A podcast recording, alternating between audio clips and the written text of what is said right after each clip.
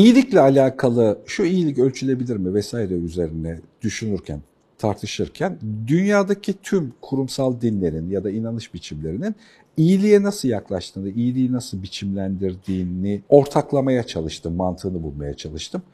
Böyle 3-4 tane temel kuralda birleşiyormuş gibi görünüyor. Bir araya geliyormuş gibi görünüyor. Birincisi hemen herkes iyiliğin iyilik yapılanı değil de yapanı ödüllendiren bir şey olduğunu kabulleniyor.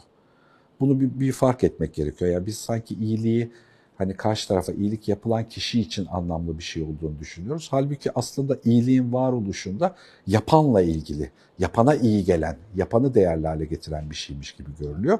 Fakat bunun işleyebilmesi için, iyilik yapanın iyilikten fayda alabilmesi için e, benim özetleyebildiğim üç tane başlık varmış gibi görünüyor. Birincisi iyilik yapanla iyilik yapılanın arası gayip olacak, görünmeyecek, karanlık olacak. Yani ikisi arasındaki bağ birbiriyle kesinlikle pozisyonlanmayacak. Bunu şundan kaynaklı böyle tarif ediyor. Bu bu arada yani Budist öğretilerde bile buna benzer şekilde tarif ediliyor. Bu sadece İslam'a ait bir durum değil. İyilik yapanla yapılan arası eğer aleni olursa, açık olursa bu toplumsal olarak bir statülenmenin karşılığı oluyor. Seni toplumsal olarak statülenmeden bağımsız tutmak istiyor. Yani e, sen kime iyilik yaptığını bilme, iyilik yapılan da kimden iyilik aldığını bilmesin. Elen ver, alan, veren elle, alan el bir, görmeyecek birbirlerini falan kuralım. İkincisi, iyilik şimdi yapılması gereken bir şeymiş gibi tarif ediyor. Şimdi yapılacak yarına planladığın, 3 ay sonrası için planladığın diye bir iyilik yok. Bunu anlamakta çok zorlanmıştım ama bu çok bu, tuhaf bir durum. Aslında şimdi iyi olduğunu düşündüğümüz şey 3 ay sonra iyi olmayabilir. Şimdi fark ettiysen iyilik yapılacak, şimdi pozisyonlanacak ve değiştirilecek. Ve iyilik kurumlar aracılığıyla olmayacak kişiden olacak. Yani kurumlar aracılığıyla beraber olduğunu yine toplumsal statülenme, devlet, devlet organları bilmem ne gibi bir şey karşılık geliyor senden olacak. Hatta ben senin adına da iyilik yapamam. Ben cebimden vereceğim, emek sarf edeceğim. Yani hani şey, şirketinin üzerinden de iyilik yapamazsın. O şirketin üzerinden yaptığın iyilikte aslında şirketinin bir sürü küçük ve büyük düzeyde ortağı var. Onların adına karar verici sen olduğun için onlar adına iyilik yap. Öyle bir şey yok. Sen kendi cebinden yapacaksın. Kasandaki parandan çıkaracaksın, vereceksin ya da yapacaksın. Burada buna karşılık gelen en güzel iyilik tipinin bu eskilerde vardı. Çok tatlı bir racondu yani çok sevdiğim bir şeydi. Cebinde parası olan hiç bilmediği bir mahalleye gider, mahalle bakkalına borç defterlerini açtırır. Gücünün yettiği oranda iki sayfayı, üç sayfayı yırttırır. Tanımaz kimlerin olduğunu, ne olduğunu, nasıl olduğunu. Onların parasını öder, çeker gider. Böyle hikayeler anlatılır, efsaneler anlatılır ve bana sorsan bu tarif edilen, iyilikle alakalı tarif edilmiş havuzun en güzel karşılıklarından bir tanesi. İyi gelen de bu zaten. Evet yani iyilik yapana iyi gelen, iyilik yapan için dünyada anlamlı kılan bir şey var. Bu bunun evrimsel bir karşılığı olabilir. Yani gerçekten düşünsel, zihinsel bir karşılığı olabilir. Ya da istersek ezoterik bilgilere bağlayarak da bir şeylerle beraber üzerinde yorum yapılabilir hikayede. Bu dönem depremle beraber öğrendiğim ve kenara not almak gerektiğini düşündüğüm, depremin sonrasında hissettiğim şeylerden bir tanesi bunu anlatmam gerektiğini düşündüm tekrar. Çünkü iyiliğin tekrar acil ihtiyaç olduğu bir zamana geldiğimiz için olmuş olabilir. Evet evet ve aynı zamanda iyiliğin aslında ne kadar toplumsal statülerimiz için iyilik kelimesinin kendisini nasıl hızla kavramının kendisini, ihtiyacın kendisini nasıl hızla tükettiğimizi yani bundan 3 ay sonra 6 ay sonra biz bu duruma niye düştük ya dediğimiz her şeyin aslında buradaki kavramla, bu biçimdeki hareketle ilintili olduğunu fark etmek gerektiğini düşündüğüm için kenara aldığım notlardan bir tanesiydi. Depremde böyle büyük krizlerde hepimiz sopayla beraber bir sürü şey öğreniyoruz ya da fark ediyoruz. Ama dayak yiye yiye öğreniyoruz. Kah ağlayarak öğreniyoruz. Kah sinirimiz bozularak öğreniyoruz. Kah işte elindekini avucundakini ne kadar verebiliyorsan vererek öğreniyorsun bir, şeydi. Benim kenara aldığım, öğrendiğimi düşündüğüm ilk şey buydu. Sen ne öğrendin şu geçtiğimiz 10 günden? Yani bununla ilgili bir şey söyleyeyim. Aslında fark ettiğim bir şeyi başka bir şekilde ifade etmeme vesile oldun. Bir kere öncelikle daha evvel sanıyorum seninle beraber zikretmiştik. Açık Beyin'de de sevdiğimiz, benim hayatımda çok merkeze koyduğum ve iyi ve kötü tanımı var. Aldo Leopold'un bir biyolog, doğa gözlemcisi. O diyor ki bir şey yaşamın kendisini yani canlılığı, çeşitliliğini ve güzelliğini destekliyorsa iyidir. Bu arada çok Evet, açıklayıcı ve çok anahtar bir tanım Aynen, gerçekten de. tersi ise kötüdür diyor. Şimdi böyle olduğunda iyi, ahlaklı olma daha önce de konuştuk. Ahlak işte halktan yani yaratılıştan geliyor. Bir canlının yaratılışına uygun, ayarlarına uygun davranması aynı zamanda ahlaklı olması demek falan. Bunların hepsini topladığında iyilik yapma hali aslında bir de insanın kendine niye iyi geliyor sorusunun cevabı burada gizli. Çünkü zaten yapısal olarak biz adına prososyal davranış dediğimiz şeyi yapamıyor olsak, ona göre ayarlanmamış olsak milyonlarca yıldır bu canlılığı sürdürebilmemiz mümkün değildi. Sadece biz de değil, özellikle memeliler başta olmak üzere birçok canlı türünde bu yardımlaşma falan hikayesini zaten görüyoruz. Biz ama işte bunu biraz senin dediğin o kıstasların içerisinde düşünmek zor geliyor bu aralar. Yani normal hayatımızda bu aralar değil, bu aralar iyi öyle düşünebiliyoruz. Normal hayatımızda hep yani görülen, bilinen iyiliğin iyilik olduğunu düşünme eğilimindeyiz. Birisi işte bir şey yaptı, vay ne güzel yaptı falan dediğimiz zaman onda bir iyilik algısı oluşturuyoruz kafamızda.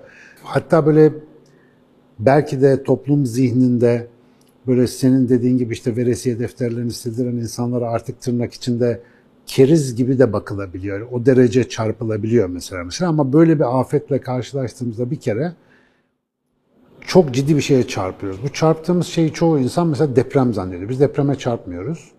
Ee, Ben deprem ilk günlerinden beri sosyal medyada orada burada konuşurken hep şeyi örnek vermeye çalıştım. Ee, Bu bizim kentlerimizi yıkan deprem çayırda, bayırda, dağda da oldu. Bir de oraya bakın dedim ya. Orada çok büyük bir hasar yok. Orada işte zeytinlik çökmüş mesela. Zeytinlikte insanların zeytin ağaçları hasar gördü. Yoksa tabiat kendi reformasyonunu yapıyor yani. Biçim değiştiriyor aslında. Onlar için gayet normal bir şey. Biz peki neye çarptık? Yani depreme çarpmadıysak. Biz birincisi iyilik eksikliğine çarptık. Ne demek istiyorum bunu derken?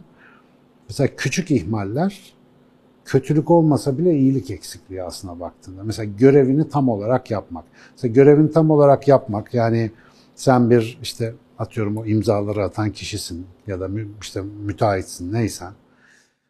Normalde kimsenin fark etmeyeceği her türlü ihmali yapıp kazancını arttırabilirsin ama bakkalın veresiye defterini silen adam gibi kimsenin haberi olmasa da ilkeli davranmış da olabilirsin.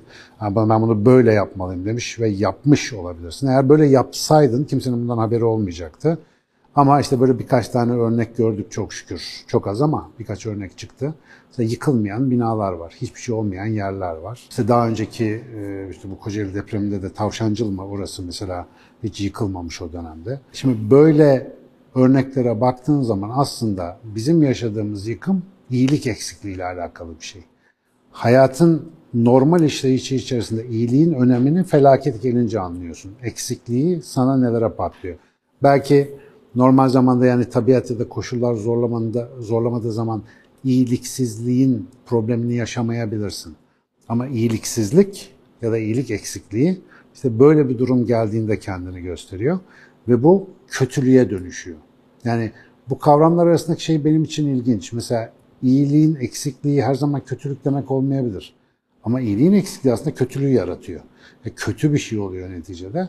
Ve bu kötülüğün sorumlusu da bakıyorsun küçük küçük ihmaller, minik minik hikayeler. Ee, daha evvel çokça söyledim. Yani işte müteahhitleri tutuklayalım, bilmem neyi görevden alalım. İşte hükümet değişsin, her şey düzelsin falan. Böyle garip çözüm önerilerini de çok duyuyorum. Halbuki iyiliksizlik topluma yaygın, her bir davranış kademesinde çok yaygın bir şey. İşte küçük ihmallerle kendini belli ediyor. Toplumsal kurallara, toplumsal nizama uyum sağlayamadığımız her hareketimiz, kuralsızlığı özgürlük zannettiğimiz her alanımız mesela. Bunların hepsi biriken, küçük küçük üst üste binen iyiliksizlikler yaratıyor ve bunu biz mesela trafik sıkışıklığı krizleri olarak yaşıyoruz. Efendim işte kentsel dönüşüm diye hayatımızı dar eden bir şeylerin içinden geçmek zorunda kalıyoruz. Ya zamanında adam gibi yapsaydık, hani bugün bunları yaşamak zorunda kalmazdık diye herkes söylüyor. Ama şu anda yaptığımız aksiyonu iyi bir biçimde yapabilmek ve o iyiliğin iyiliğini hissedecek olmamıza rağmen o iyilikten uzak düşmek bizim adeta rutinimiz oldu mesela. Ben biraz bunu öğrendim. Bu arada kendimle ilgili bir çıkarımım var. Çok daha keskin bir şekilde doğru bildiğini bildiğim şeyleri hayatıma yerleştirmek konusunda karar almamın ivedi olduğunu bir kere daha fark ettim. Yani çünkü bazı şeyleri savsaklıyorsun, geçiştiriyorsun, geciktiriyorsun, e, işte görmezden geliyorsun falan filan ama işte yarın bir gün bir kriz olduğunda o hurmalar maalesef sonradan tırmalıyor yani. İkinci aldığım notlardan bir tanesi. Bir, bu, bu arada bununla ilgili bir yazı yazmayı düşündüğüm için gerçekten not alarak kenara Senin koydum. bugün defterin yok yalnız. Evet doğru söylüyorsun. İlginç bak ilk defa diyorum bir boşluk var. Ama yani. aynı zamanda ne kadar tuhaf bir hazırlıklılık içerisindeyim de değil mi? Evet evet yani alakalı. normalde defter varmış gibi konuşuyoruz. Konuşuyor, evet, evet. ilginç. İkinci başlık şu bunu uzunca bir zamandır bir sürü programın içerisinde konuşuyoruz ama bu altını çize çize fark etmek gerekiyor. Artık hiçbir ideoloji genel anlamda sorunların toplumsal olarak hep beraber çektiğimiz sorunların tümünü birden tek seferde aydınlatacak bir çözüm becerisine sahip değil. Evet. Hiçbir ideoloji buna sahip olmadığı için kimsenin ideolojik bir çözüm paketi elinde yok hayatla alakalı. Ama bunun yerine bunun artığı olan siyasal anlamda bir kutuplaşma barındıracak şekilde bayrakların ve sembollerin altında birleşmiş bir siyasal esnaf grubu var, siyaset esnafı. Yani gerçekten çok rahatsız edici bir şekilde hiçbir taraf ayırt etmeden söylüyorum. Siyasetin öyle ya da böyle bir tarafından paçasını bulaştırmış herkes o kutupsal bakış açısının şemsiyesinin altında bir şeyi tarif etmek zorunda bırakıyor. Ya gerçekten hissettiğim şu, la bırakın yakamızı durumu. Yani izlediğin, algıladığın her şeyde bırakın yani oraya o gö- kırmızı gölgeyi, yeşil gölgeyi, mavi gölgeyi vermek bırakın yani hani yani bırakılsa arka tarafta sokaktaki çalışan, giden, gelen, eşinden, dostundan hiç kimsenin bir dili, bir kutubu, bir ayrıştırması yok. Ama ne zaman ki oraya birileri elinde bir renk şemsiyesi, bir bayrağıyla beraber gidiyor. Hangi taraftan olursa olsun bak her taraftan ve aynı eşit oranda rahatsız edici ve çirkin.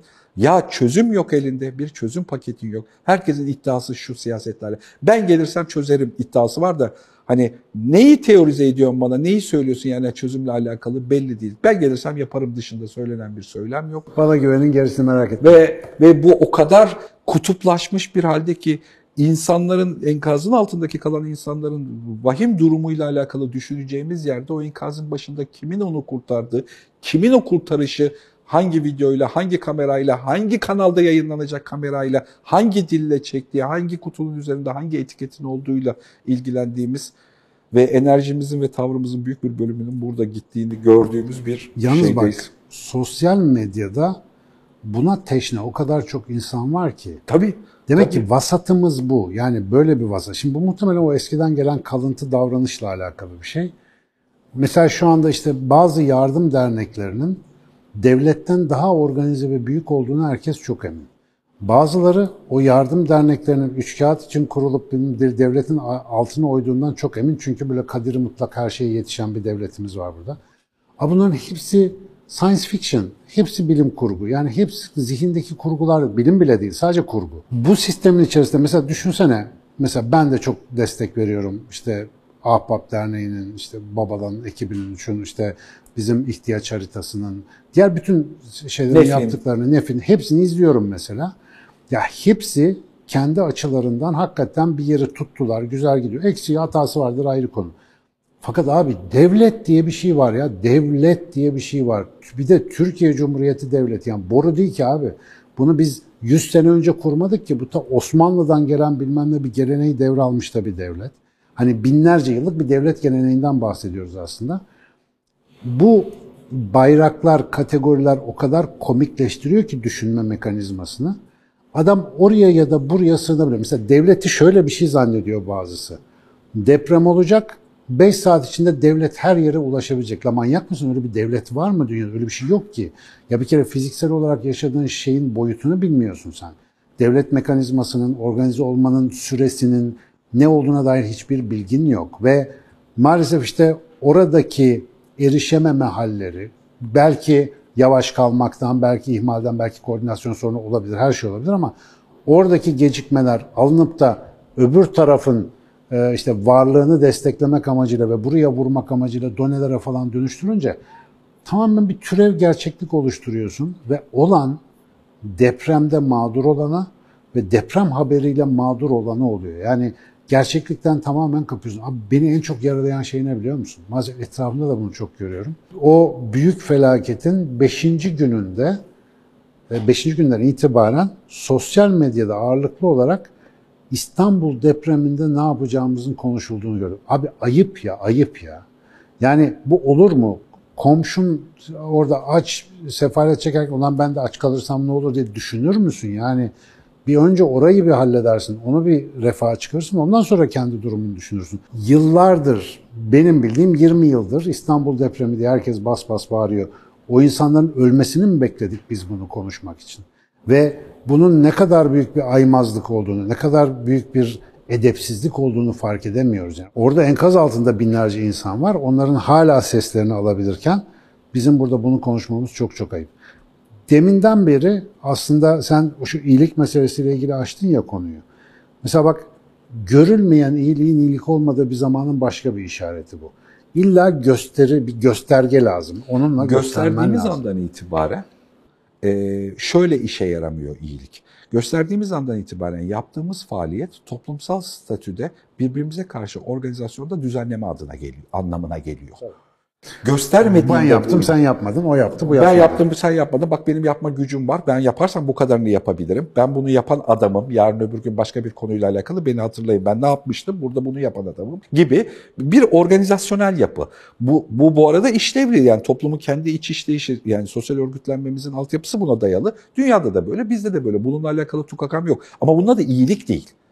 Hani bununla da organizasyonel olarak arkadaşım benim e, cebimde param var. Ben şimdi yarınki statülerim için şimdi gerekli yatırımı yapıyorum cümlesi. Ama onun yanında bir sürü yani Türkiye'de bunu yapan adam sayısı 10 bin e, deprem yerine gidip bizi bir önceki iyilikle alakalı söylediğim gibi gözünü kapatıp arabasına su doldurup bilmem ne yapıp da hiçbir aldı verdiğinin içerisinde olmadan bunu yapan 10 milyon. Yani Hani arka tarafta. Ya bu 10 milyonun değeri yani hani bütün dediğimiz atıyorum e, dernekler, çalışanlar, yapılanmalar kimlerden oluşuyor? Gönüllülerden oluşuyor. E, gönüllüler kim? Devletin organizasyonundaki gönüllü kim? Öteki taraftaki gönüllü kim? Bu taraftaki 10 milyon işte. Yapan, bu, bu eylemi hayata geçiren, gece telefon geldiği, mesaj geldiği için paldır küldür kalkıp koşup hazır ol da bekleyen, iyi ya da kötü ne yapabiliyorsa o taşı kaldıran adamla müteşekkil bir durum ya bu. Hani bunun öteki taraftaki haliyle uğraşmak zorunda kalıyoruz ya medyadaki haliyle. Tabii bir şeye de çok yaklaştık. Ben geriye döndüm 99 depremini biz nasıl karşılamışız, nasıl algılamışız. Sonrasında geçmiş, gazete. geçmiş gazeteden kaynaklı e, arşivi tekrar indirip tekrar arşiv üzerinden bir kontrol yaptım. Yani medyada ne yapmışız. Tabii o dönemde medyanın kitle iletişiminde tekil dil kullanabildiği dönem. Yani ana medya diye bir şey var o dönemde ve ana medyanın kendi formülüyle beraber şey formülü edebiliyorsun. Yani biz şimdi bundan sonra bu konuyla ilgili böyle düşünüyoruz tamam mı? Hani bu konuda nasıl düşünüyoruz? Bunu yapabildiğimiz bir dönem 99 depremi ve çok organize edilmiş bir silsile var. Şikayetler de dengeli tutulmuş, bilmem ne de yapılmış falan falan. E şimdi ilk defa dijital medyayı kullandığımız, yani o ağ toplumunun yeni formüllerini kullandığımız bir dönemde ilk defa böyle bir felaketle karşılaştık ve hiçbirimiz ne düşüneceğimizi bilmiyoruz. Ya sen de Her dahil açıdan, olmak üzere. Yani özgürlük ya da rahatlık değil tam bir rezillik ve sıkışmışlık getirdi yani. Yani sen de dahil olmak üzere ben de dahil olmak üzere şey kalmadık mı? İşte geçtiğimiz depremin olduğunu öğrendiğin saatten bu saate kadar kafana büyük bir şeyle vurulmuş gibi geçirmiyor muyuz vakti? Yani devamlı elin kazara Twitter'a gitse, YouTube'a gitse, televizyona gitse orada kalıyoruz ya. Yani hani zihnimiz oradan çıkamıyor. Günlerce hiçbir şey yapamadık değil mi? Böyle hep zihnimiz orada çözmeye çalışıyoruz. Çözmeye çünkü. çalışıyoruz ve çöz yani verinin ülkenin kendi sepeti o kadar dağınık ve geniş bir durumda geliyor ki yani nasıl algılayacağımızı bu konuyla alakalı hemen anlamda bir karar verip yapılacaklar budur bilmem ne diye kolaycı bir karar alıyor zihnimiz ama yok. Yani işte, bir tarafta büyük vahim aksaklıklar, bir tarafta mucize gibi insanlar, bir tarafta karma karışık bir... Bir de aynı olayla ilgili pozitif, negatif ya da nötr haberlerin hepsi bir arada, evet. birlikte yani. Şimdi o yeni dünyanın cesur insanı sürecinde de konuştuğumuz şey çok var ya bu kadar veriye hazır değiliz. Abi algoritma çok basit aslında. Bu kadar yoğun ve çelişkili bilgi seni hiçbir şey anlayamaz hale getiriyor. Bu sende belirsizlik yaratıyor. Belirsizlik korku üretiyor. Korku insanı ila nihayet kötü yapıyor abi. Kötülük yapıyorsun. Mesela şimdi o iyiliğin gösterilmemesi ilkesini gel bugüne bakalım. Ya bugün bakalım işte gösterilmeyen iyilik yok dedik ya biraz önce. Mesela sosyal medyada paylaşmaktan utandığımızı düşün. Yaptığımız iyiliği ya da yapıcı yapabileceğimiz bir şeyi. Bak o zaman nasıl gerçekten hayatın içerisine kanalize oluyordu o enerji. Daha önce konuştuk ya kötü bir şeyle ilgili bir paylaşım yapmak o kötü şeye gerçek hayatta aksiyon almanı zorlaştırıyor. Çünkü orada yapmışsın gibi rahatlıyorsun. Aynı şey burada da var. Retweet'i basa basa basa basa en hızlı duyarsızlaştırma tekniği mesela. Bir süre sonra elin düşüyor. Hatta öyle bir şey gözlemliyorum ki ben bu arada hakikaten hani dini bütün arkadaşlarda falan da gördüğüm bir şey. Şimdi çok eski prensiptir. Bir dil ile yapmak vardır. Bir de hal ile, ya dil ile söylemek vardır, bir de hal ile yapmak olmak vardır. Yani demek, yapmak, olmak gibi üç basamak düşünelim. Abi öyle bir hale geldi ki bu iş.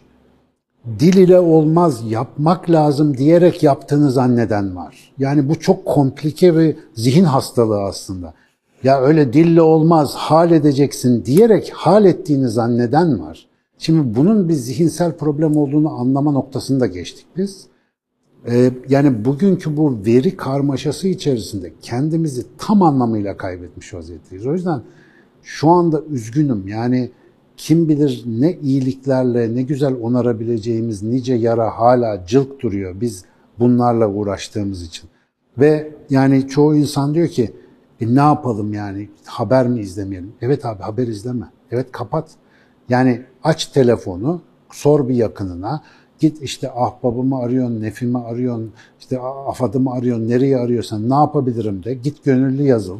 Git mahallende biri hep mesela şeyi söylemeye çok gayret ediyorum. Yani illa depremden birebir mağdur olmasına gerek yok. Yan komşunu teskin et. Ya herkes bizim gibi gergin. Ona bu tavsiyeyi ver. Bırak abi haberleri gel bir çay içelim azıcık sohbet edelim de mesela. Bu bile büyük bir hizmet. Eğer bu bugün yapılamıyorsa bunun içinde bu işte veri oburluğumuz çok büyük bir yer kaplıyor sebep olarak. Yani doymuyoruz ki veriye. Sanki daha çok öğrenirsek daha çok anlayacakmışız gibi geliyor. Daha çok veri geldikçe daha anlamaz hale geliyoruz. Ve şu biraz önce söylediğim algoritma o kadar saat gibi çalışıyor ki yani işte kafa karışıklığı, belirsizlik, korku ve neticede kötülük. Daha evvel seninle konuşmuştuk yani kötülük aslında korkudan geliyor. Korkunun ürettiği bir şeydir kötülük. İnsanın yaptığı kötülüklerin tamam Hitler'in kötülüğü de yani dünyayı birileri ele geçirecek. Organize hasta olana kadar, hasta olduktan sonra kötülük hastalıktan doğabiliyor ama hasta insanı hasta edecek kadar kötülük korkudan oluşuyor. Çok bariz bu arada yani herkes için, her, her ölçülebilir alan için kullanabileceğiniz bir matematik. Bir yerde nerede kötü bir şey görüyorsan kazıdığında arka tarafında korku görüyorsun. Yani bir şeyden korkuyor ve kötücülleşiyor insanlar. O yüzden İstiklal Marşımızın o kelimeyle başladığını düşünüyorum. Yani çünkü kötü olmamak için önce korkudan azade olmak lazım ya da ya da korkuyu cesarete dönüştürmek lazım yani. E çünkü hala en kolay tetikleyebildiğimiz, en kolay kışkırtabildiğimiz duygu zemini o ya. Ben onu şey diye şakasını yapıyorum işte. Doğduğun anda yüklü gelen, sana hard diskte yüklü getirilen duygu kalıbı korku. Korku doğduğun anda var sende. Çünkü bedenini hayatta tutabilmek için bir şeye karşı yani o tetikte tutman lazım. Bu korku yüklü geliyor. Sevgiyi doğduktan sonra yüklüyoruz.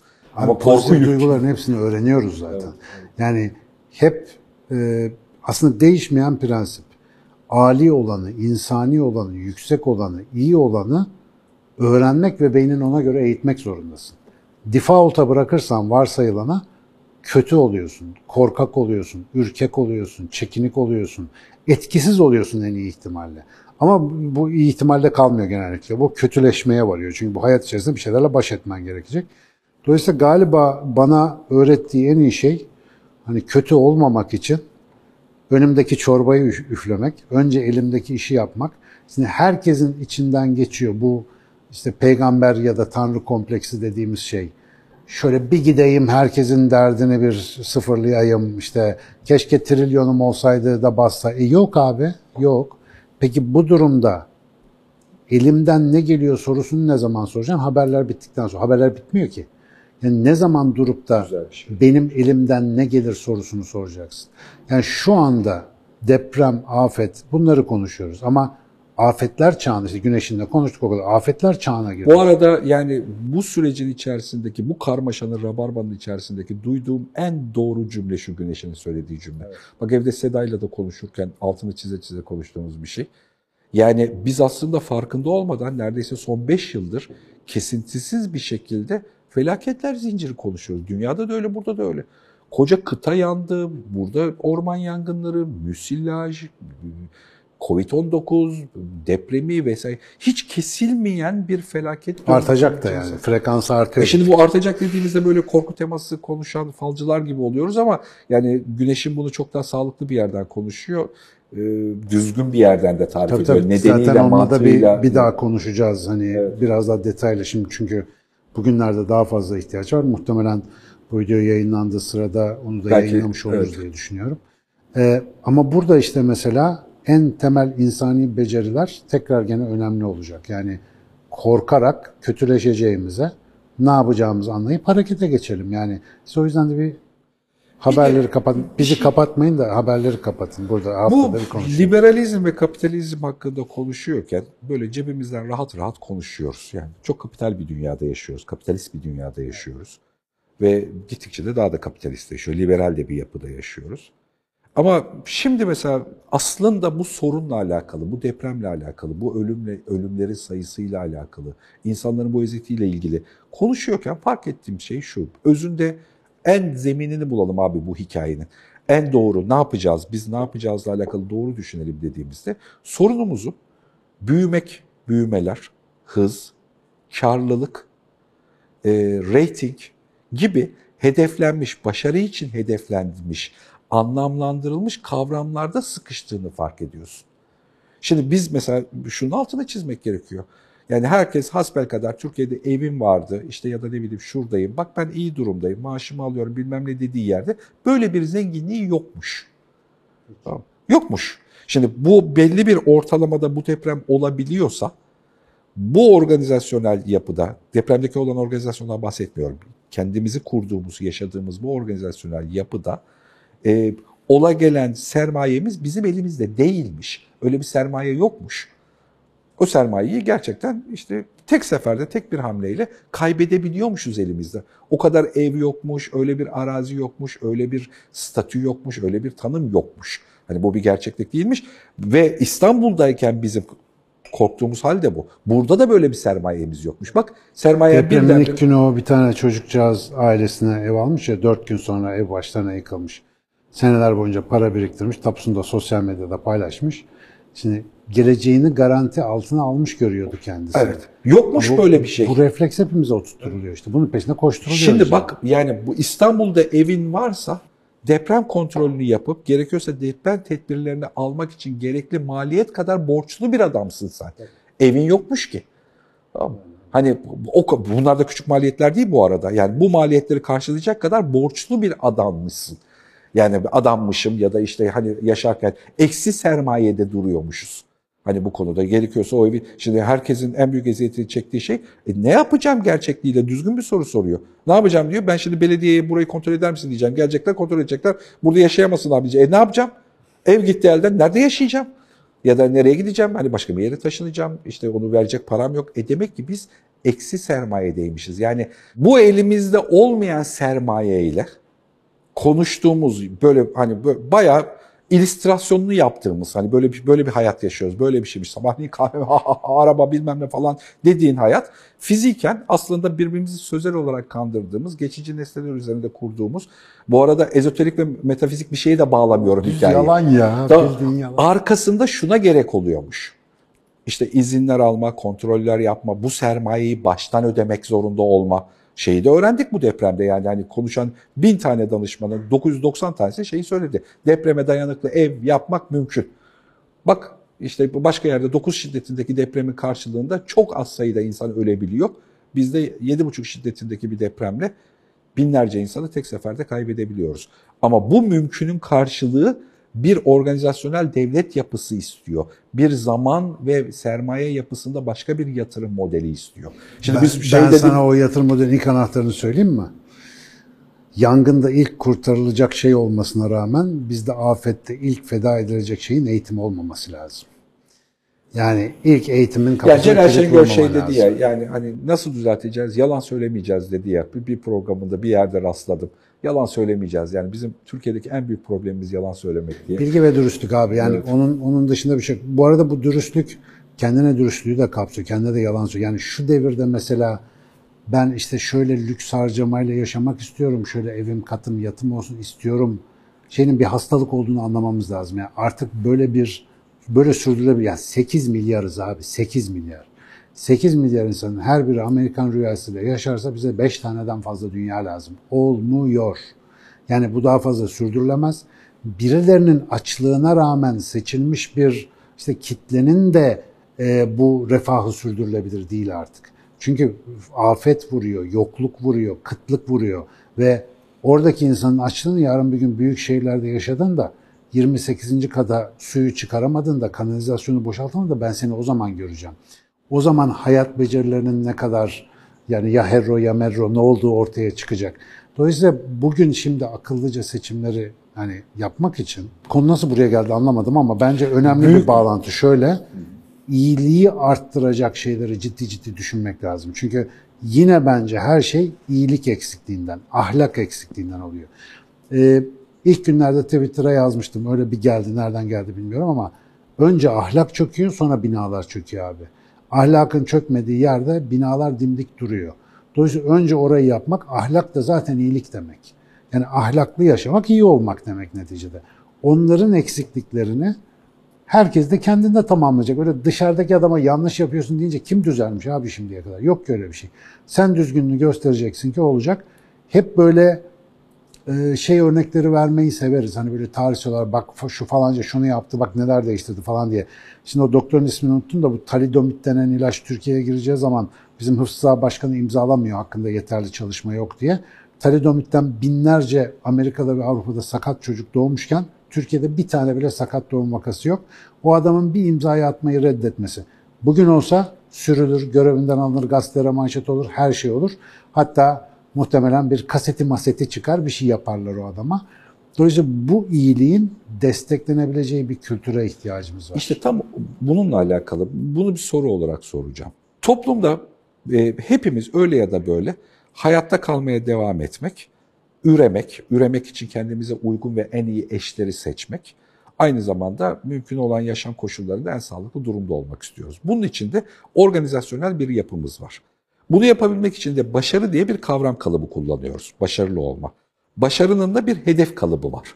Şimdi hedeflerine baktığımızda başarılı olmakta büyümek, kazanmak, biriktirmek, büyümek, büyümek, büyümek, büyümek. Yani kasandaki parayı büyütmek, büyütmek, sermayeyi büyütmek, büyütmek. Sınırı yok bu arada. Büyümek, hızlanmak, hızlı olmak, daha hızlı olmak, daha çabuk olmak, daha bilmem ne olmak. İşte rating, yani daha çok rating, bu arada rating nedir ölçüp de bana söyleyebilen yok. Rating diye soyut bir kelime kullanıyoruz. Rating ya da rant gibi kavramlar kullanıyoruz. Şimdi bunların haricinde toplumsal statümüzde daha iyi eş bulmak, sağlıklı ve mutlu olmak, hayatıma devam ettirmek için başarı kelimesinin altında hedef diye koyacağım başka bir kelimeyi, kavramı, bunları kaldırıp yerleştiremediğim sürece bu döngü aynı şekilde devam ediyor. Şimdi beni herkesin ranta odaklı olduğu ve döndüğü bir yerde, bu arada Chomsky'nin bir lafıdır, herkesin böyle olduğunu da beni medya ikna ediyor. Aslında birey birey konuştuğunda herkes benimle aynı çelişkiyi yaşıyor. Ama ben herkes dediğimde ya da bir başkası da herkes dediğinde beni havuzuna alıyor.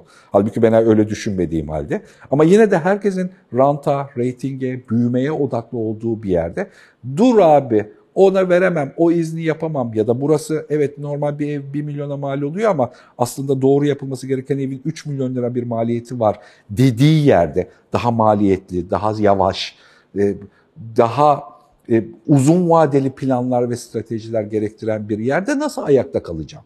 Nasıl adapte olacağım? Yani ben o zaman evlenemeyeceğim. Yani bunu sembolik olarak şey piramit kafasıyla anlatmak için öyle kullanıyorum. Yani hani eş bulma, sosyal statülerimde dengelenmede deformasyon yaşıyorum. Bu şimdi toplum olarak bu hedeflerin yerini değiştirmede, hani bu, bu yapılardan çıkıp da başka türlü hedefler bulmada, yönlendirmede bir şey gerekiyor. Ve burada ben tıkandım. Bu bir soru o yüzden. Abi bunun evrimsel çözümü çok belli aslında. Hadi kapatırken bu biti atayım ortaya. Daha önce evrim konusunu konuştuğumuz serilerde de bahsettik. Ben sağda solda da çok anlatıyorum. Eşeysel seçilim, cinsel seçilim dediğimiz bir şey var. Sexual selection biyolojide. Yani canlıların e, davranış karakterlerine kadar, bedensel görüşten davranışlarına kadar her şeyi belirliyor. Ve bunun da genel kuralı şu, dişiler en çok neyi seçiyorsa toplumda o artıyor. Yani eğer bizim kızlarımız kırmızı spor arabaya bilmem işte bir yemeğe birkaç bin dolar falan harcayan adamları havalı değil de öküz gibi görmeye başlarsa bu sistem değişir. Yani o kültürü aslında biz seçerek yaratıyoruz. Bunu unutuyoruz. O işte evrimsel dürtülerimize karşı gelip yani evrimsel dürtülerimize dönüp daha doğrusu karşı gelerek değil o havalı gördüğümüz şeyin aslında bizi batıran şey olduğunu zihnen anlarsak bizim için artık havalı olacak şeyler kanaat eden, azla çoğu beceren, iyi olan, yardımcı olan ve birleştiren karakterler olacak. Yani böyle paraları saçıp savurmak eskiden havalıydı. O da bir dönem havalı olduysa bilmiyorum. Ama şimdi başka havalı karakterler e, gerekiyor. Belki de şey demek lazım. Ne? Yani tutumlu is the new sexy yani.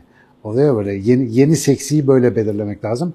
Bir kere kızlar bunu beğenirse bir nesilde her şey değişir abi. Net olarak söyleyeyim ama bizim düşüncemiz de maalesef o kadar hızlı değişmiyor. Bakalım bulacağız. Anlata anlata değiştireceğiz abi. Yaşadığımız şeyi bireyler olarak değil de ortak karar verip bir sistem olarak çözüm üretme, çözüm biçimlendirmek gerekiyor.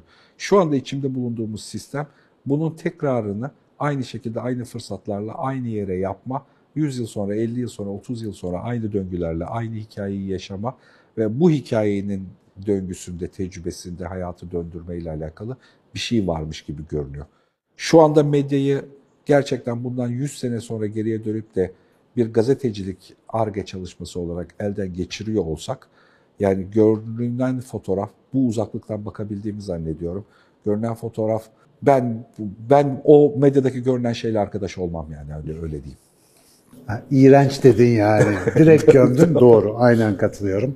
Ama işte Sokakta çalışan insanlardan bahsetmiyorum. Medyadaki tabii ki görünen görüntü. haline. görüntü. Biz haber alma şehvetimize gem vuramadığımız takdirde o da böyle olmaya devam edecek. Kendimize diyoruz, kendimiz buluyoruz.